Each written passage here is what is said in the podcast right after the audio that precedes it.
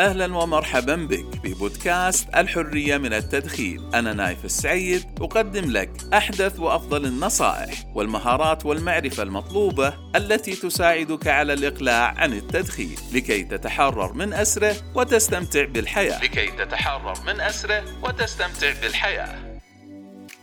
عنوان هذه الحلقة حكايتي مع التدخين.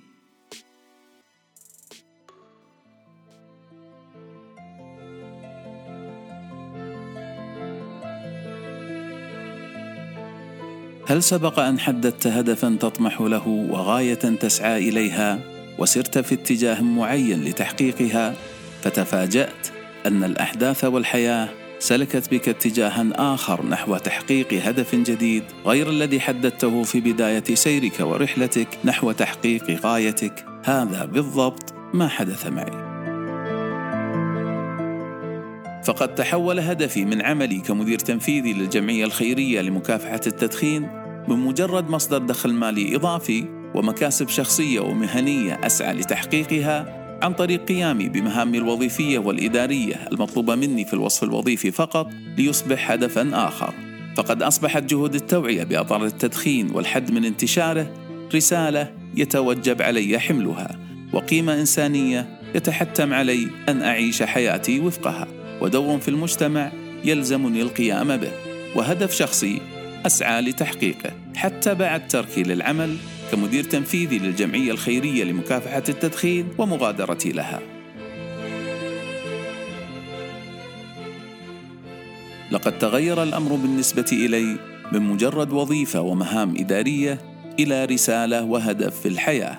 حدث ذلك بسبب مجموعة من المواقف والأحداث الحقيقية التي تعرضت لها أثناء فترة عملي والتي يسعدني أن أشاركك واحدة منها وأطلعك على بعض تفاصيلها.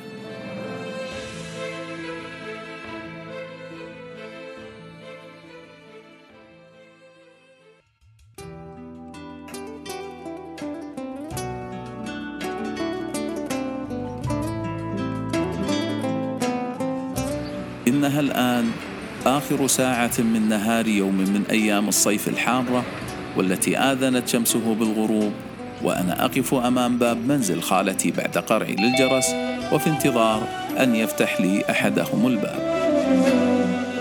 يعلو جبيني قطرات صغيرة من العرق وأشتم رائحة أشجار الريحان الجميلة العبقة التي تم زرعها أمام المنزل بجوار الباب الرئيسي والتي يبدو من أثر الماء عليها أنه تم ريها ورشها بالماء قبل قدومي بفترة بسيطة. وصوت العصافير آخذ في الارتفاع وقد بدأت تعود قبل غروب الشمس ومغيبها لتأوي إلى شجرة الظل الكبيرة المزروعة بجوار المنزل. وبعد لحظات يفتح لي الباب لأجد خالتي الحبيبة تنتظرني كعادتها حين يعلمونها بمقدمي تنتظرني في بهو المنزل عند مدخله الرئيسي لترحب بي. لكنها اليوم ولأول مرة تستقبلني وهي غير مبتسمة كعادتها. سلمت عليها وقبلت رأسها ولأول مرة لا أشتم من حجابها رائحة الطيب والبخور الذي اعتدت أن أشتمه كلما قبلت رأسها. ولأول مرة كذلك لا أراها في هيئتها الجميلة وملابسها الأنيقة والوقورة ذات الأشكال المزركشة والمطرزة والألوان المبهجة التي اعتدت أن أراها عليها. فهي الآن في حداد بعد وفاة زوجها أبو عبد الله رحمة الله عليه. أدخلتني إلى المجلس وجلست على أحد كراسي وهي مطرقة تنظر إلى الأرض بانكسار يعلو وجهها علامات الإجهاد والتعب. وقد ذهب الهم بصفائه وكساه الغم بالإحتقان والسواد ومسح الحزن أي أثر لبشاشته التي اعتدت أن أراه عليها. وبعد عبارات الترحيب المعتادة التي تقال لأي زائر ساد المكان هدوء وصمت دام قليلا. حاولت أن أكسره بسؤالي خالتي الحبيبة كيف حالك؟ لقد كان هذا السؤال على بساطته كافيا لاستمطار دموعها وجعلها تنهمر من عينيها. دموع غزيرة ومتتالية تنم عن عميق حزنها وعظيم همها ومرارة ألمها. لأول مرة في حياتي أراها باكية بهذه الحرقة والألم. حرقة تلاحظها من احمرار وجنتيها من حرارة دمعها وألم تحس به يكاد يخرج من بين أضلاعها من شدة بكائها وهي تحاول جاهدة كتمانه بخفض صوتها ومسح دموعها لكن نحيبها لا يساعدها على ذلك ولا يعينها عليه. حاولت جاهدا تهدئتها ومواساتها بتذكيرها بالآيات القرآنية والأحاديث النبوية التي تحث على الصبر والاحتساب والتي تعد الصابر المحتسب بعظيم الأجر والثواب. وذلك لمعرفة السابقة بعظيم إيمانها وقوة تدينها. ولا أزكي على الله أحدا. وبعد استرسالي معها في الحديث لفترة من الزمن بدأت أنفاسها تهدأ ونفسها تسكن وتطمئن وروعها يهدأ ويستقر شيئا فشيئا وقليلا قليلا. إلى أن استطاعت التكلم والحديث معي بعد أن سقيتها رشفات من الماء لتذهب عنها غصة الغم التي تشعر به في حلقها. تكلمت وتحدثت بصوت متهدج بالبكاء والدموع تذرف من عينيها فقالت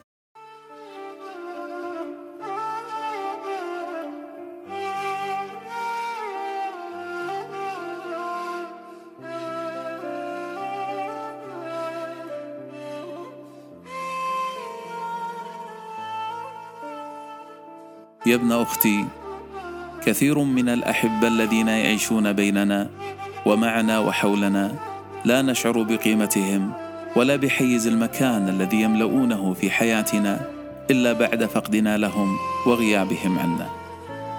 إلى فترة قريبة قبل وفاته رحمة الله عليه كنت أنزعج من علو صوته كلما ضرب جرس الباب وهو ينادي علينا لنبادر بفتحه وأتضايق وأقول في نفسي ألا يوجد من يسمع في البيت غيرك حتى تنبهنا؟ فجميعنا نسمعه. واليوم كلما سمعت صوت جرس المنزل يدق يكاد قلبي ينخلع من مكانه توقا وشوقا لسماع صوته وهو يأمرنا بفتح الباب. ولكن بعد مضي لحظات وأنا أرخي مسامعي أدرك أني لم أسمع صوته ولن أسمعه مجددا فيكاد الحزن أن يفطر قلبي. والألم أن يفت كبدي.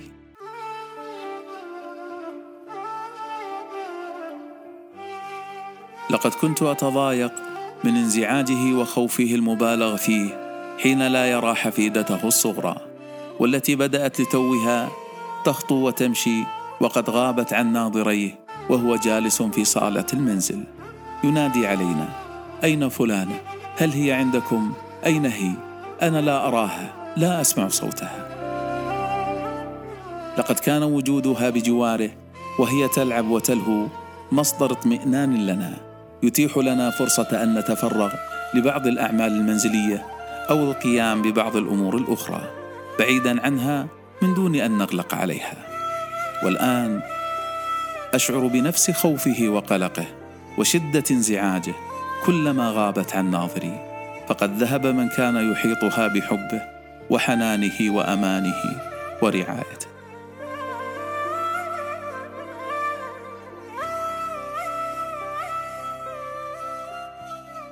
يا ابن أختي كنت أتضايق من جلوسه بجواري في المطبخ في الفترة الصباحية بعد تقاعده من وظيفته وحديثه في نفس المواضيع وتكرارها وأنزعج بشدة من كثرة أسئلته وطلباته التي لا تنتهي خصوصا وأنا أريد أن أنهي أعمالي المنزلية بسرعة وأنتهي من إعداد طعام الغداء قبل عودة أبنائي وبناتي من أعمالهم ومدارسهم. والآن وفي نفس الفترة من اليوم أشعر بهدوء مطبق ورتيب في البيت وكأنني أعيش في مقبرة. أنظر إلى كرسيه الذي كان يجلس عليه بجواري وأبكي شوقا وحنينا إليه وإلى سماع حديثه المكرر. وإلى تلبية طلباته التي لا تنتهي.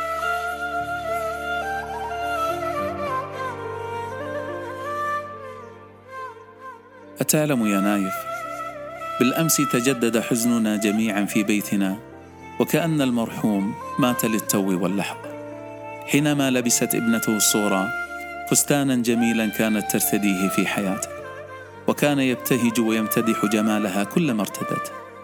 فلما نظرت لنفسها في المرآة تذكرت وتذكرت كلامه وإطراءه فقامت بالبكاء لافتقادها له ولسماع حديثه فبكينا جميعنا لبكائها.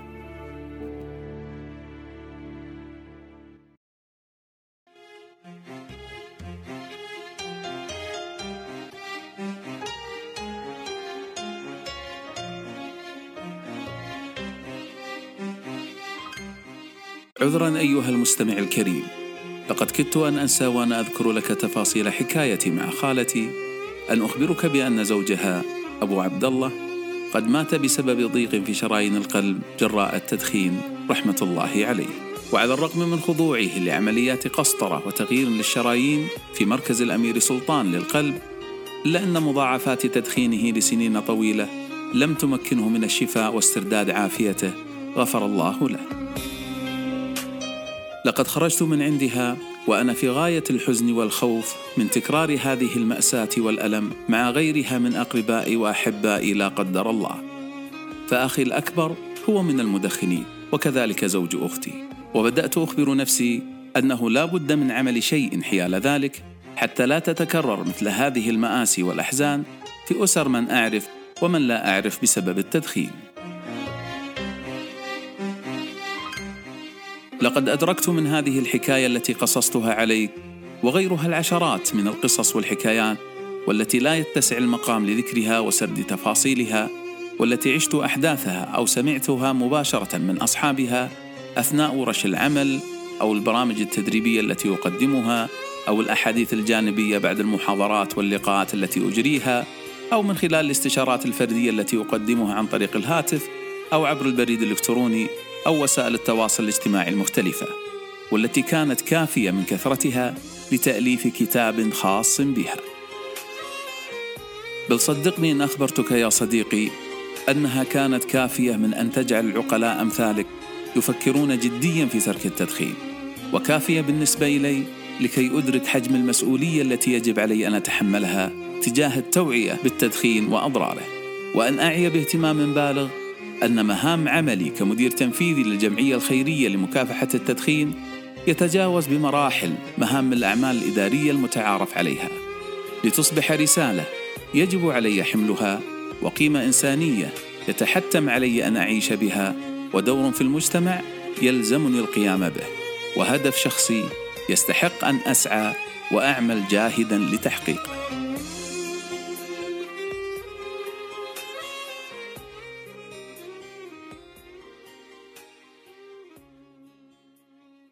لقد وصلنا إلى نهاية الحلقة ويرجى العلم أن هذا البودكاست مخصص للأغراض التعليمية والإعلامية فقط وليس بأي حال من الأحوال بديلا عن المشورة الطبية. شكرا جزيلا على وقتك الذي منحتني إياه ولا تنسى الاشتراك في صفحتنا ومتابعتنا على الفيسبوك وتويتر وساوند كلاود ليصلك كل جديد. وشكرا لك لكونك جزءا من بودكاست الحرية من التدخين.